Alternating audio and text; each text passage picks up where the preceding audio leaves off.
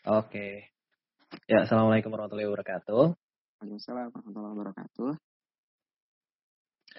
Ya, jadi perkenalkan lagi semuanya. Uh, aku Royan, Brian Abdullah Zaki. Uh, Alhamdulillah mahasiswa tingkat akhir biasa, tingkat jebol sebenarnya. ya, dan uh, dulu pernah diamanahi menjadi kepala subdivisi bakti sosial P3R tahun ya 1437 Hijriah. Jadi uh, kita mulai dari mana ya? Mungkin mulai dari apa sih yang aku pikirin dulu ketika aku pertama kali gabung P3R. Dulu belum P3RI masih divisa. Yang aku pikirin ya uh, dulu aku masih tingkat satu uh, di, di stay dan uh, orang bilang tingkat satu adalah tingkat paling bahagia yaitu relatif. Tapi nggak sesibuk tingkat-tingkat atasnya uh, aku lumayan sepakat. Kenapa lumayan sepakat? Karena insya Allah di ke depan ya di tingkat-tingkat selanjutnya teman-teman semua kebanyakan akan diberi amanah amanah lebih gitu. Entah itu dalam organisasi, entah itu dalam akademik, entah itu mungkin sudah mulai punya fokus. Mungkin ada yang senang lomba, ada yang senang riset, dan lain sebagainya atau ada yang fokus ke himpunan dan lain sebagainya. Jadi tingkat satu ini emang masa eksplorasi yang paling enak sebenarnya untuk teman-teman semua. Dan aku sendiri pun ngerasain itu gitu. Dulu uh, salah satu momen paling uh, tenang dalam hidupku adalah ketika TPB gitu. Kenapa tenang? Karena amanah-amanah itu belum bertumpuk gitu kan ibaratnya. Jadi tenang gitu. Kadang-kadang ketenangan itu uh, nggak harus main, nggak harus um, jalan-jalan, gak harus ketemu temen. Tapi keterangan itu hadir ketika emang gak ada amanah gitu. Jadi tenang gitu hidupnya. Ya kayak gitu. Uh, di momen-momen itu ya uh, kita nggak ada beban gitu buat eksplorasi, ngelakuin banyak hal dan uh, tambah lagi dulu aku cukup sering main ke Salman. uh, main sih sholat insya Allah.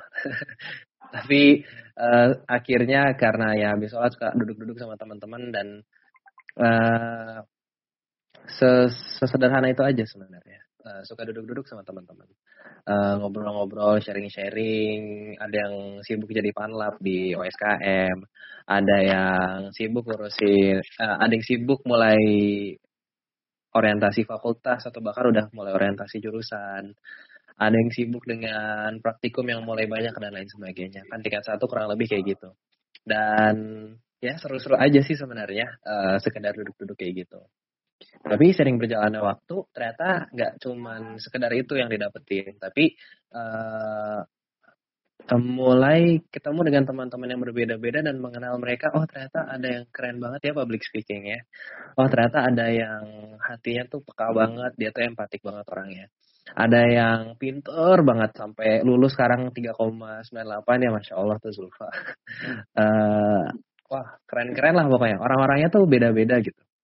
Uh, dan uh, itu salah satu hal yang paling berharga menurut aku di P3R ada yang bilang P3R adalah salah satu uh, kegiatan yang paling besar juga kan di Salman dananya luar biasa.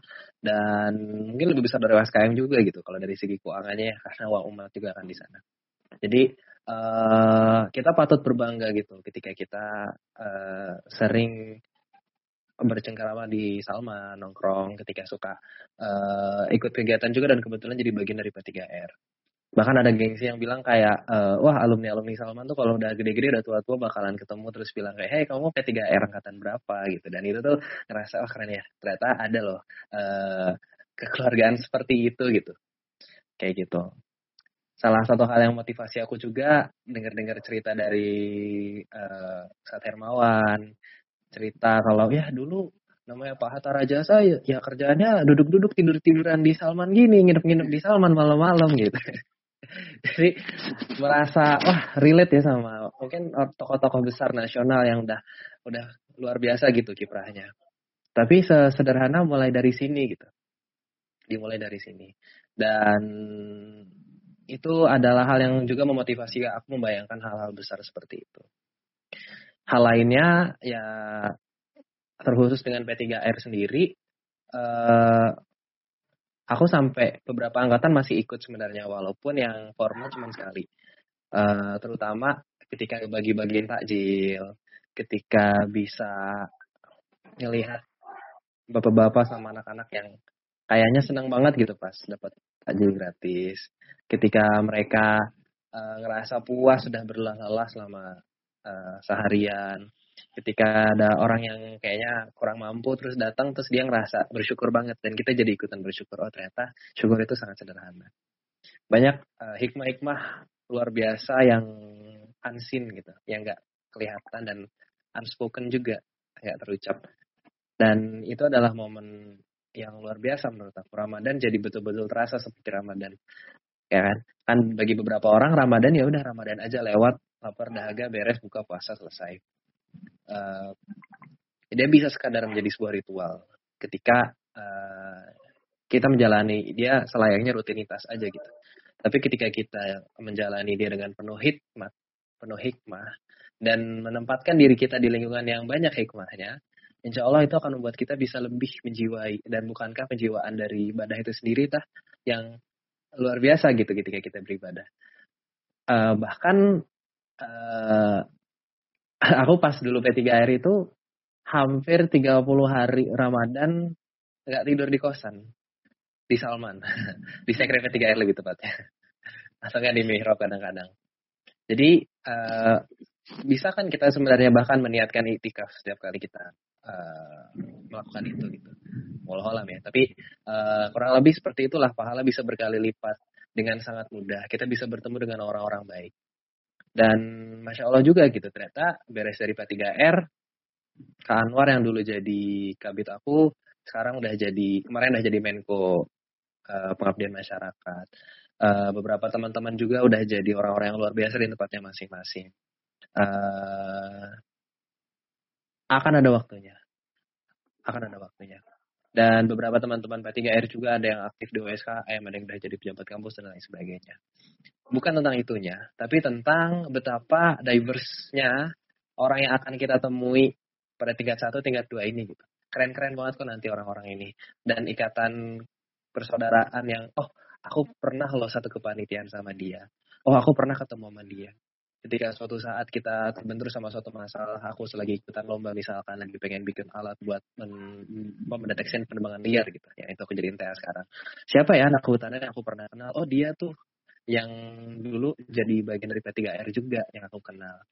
Jadi ternyata relasi-relasi seperti itu akan insya Allah berlanjut gitu. Dan itu pun salah satu manfaat yang luar biasa banget. Nah, itu. Uh, dan enaknya lagi adalah kita bertemu karena satu ikatan yang jelas gitu. Pertama, menghidupi Ramadan. Kedua, menghidupi P3R. Jadi insya Allah kalau ada konflik-konflik, lerainya enak karena kita semua satu pikiran. Nggak gontok-gontokan pada, oh ini kok nggak tepat waktu sih, oh ini kok nggak profesional, oh ini nggak apa. Karena akhirnya akan ada satu titik temu yang sama gitu. Karena kita sama-sama jalan ini insya Allah karena ibadah. Karena kita pengen melakukan yang terbaik kayak gitu. Jadi uh, itu pun sebuah atmosfer yang mahal banget yang bisa mungkin hanya didapetin pada P3R itu. Dan pastinya insya Allah ya, uh, ketika kita niatkan dengan baik, bukankah itu akan menjadi amal jariah juga gitu. Yang berkali-kali lipat juga di bulan Ramadan. Jadi luar biasa banget.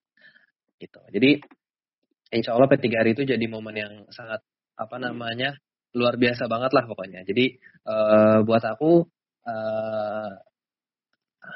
nggak uh, banyak hal-hal tangible yang bisa aku ceritain tapi apa ya nggak habis kata-kataku untuk menceritakan hal intangible yang uh, keren-keren banget lah yang sebenarnya bisa didapetin selama P3R. Uh, eh, menurut aku kayak gitu. Dulu waktu aku jadi kasub di P3R, ini mungkin buat uh, di P3R selanjutnya juga, P3RI selanjutnya, uh, semangat, kamu akan chaos di awal karena, enggak sih, kamu akan sangat gabut di awal karena kamu nggak akan punya uang gitu. Kamu tuh pokoknya uh, divisi yang paling terakhir dapat uang lah pokoknya. Tenang aja nggak apa-apa ntar tahu-tahu di 10 hari terakhir tuh uang surplus pol gitu. Jadi aku satu hari belanja 15 juta beli sembako apa segala macam karena uangnya tiba-tiba masuk banyak banget gitu. Dan ya mungkin di situ dilatih juga wah kita harus taktis. Akhirnya pas ngebawain sembako dibantuin semua orang itu cukup mengharukan juga gitu.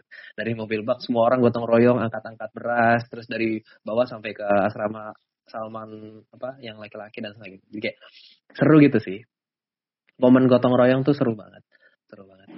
Uh, ya, uh, kurang lebih itu dari aku yang aku rasain secara pengalaman dan pelajaran.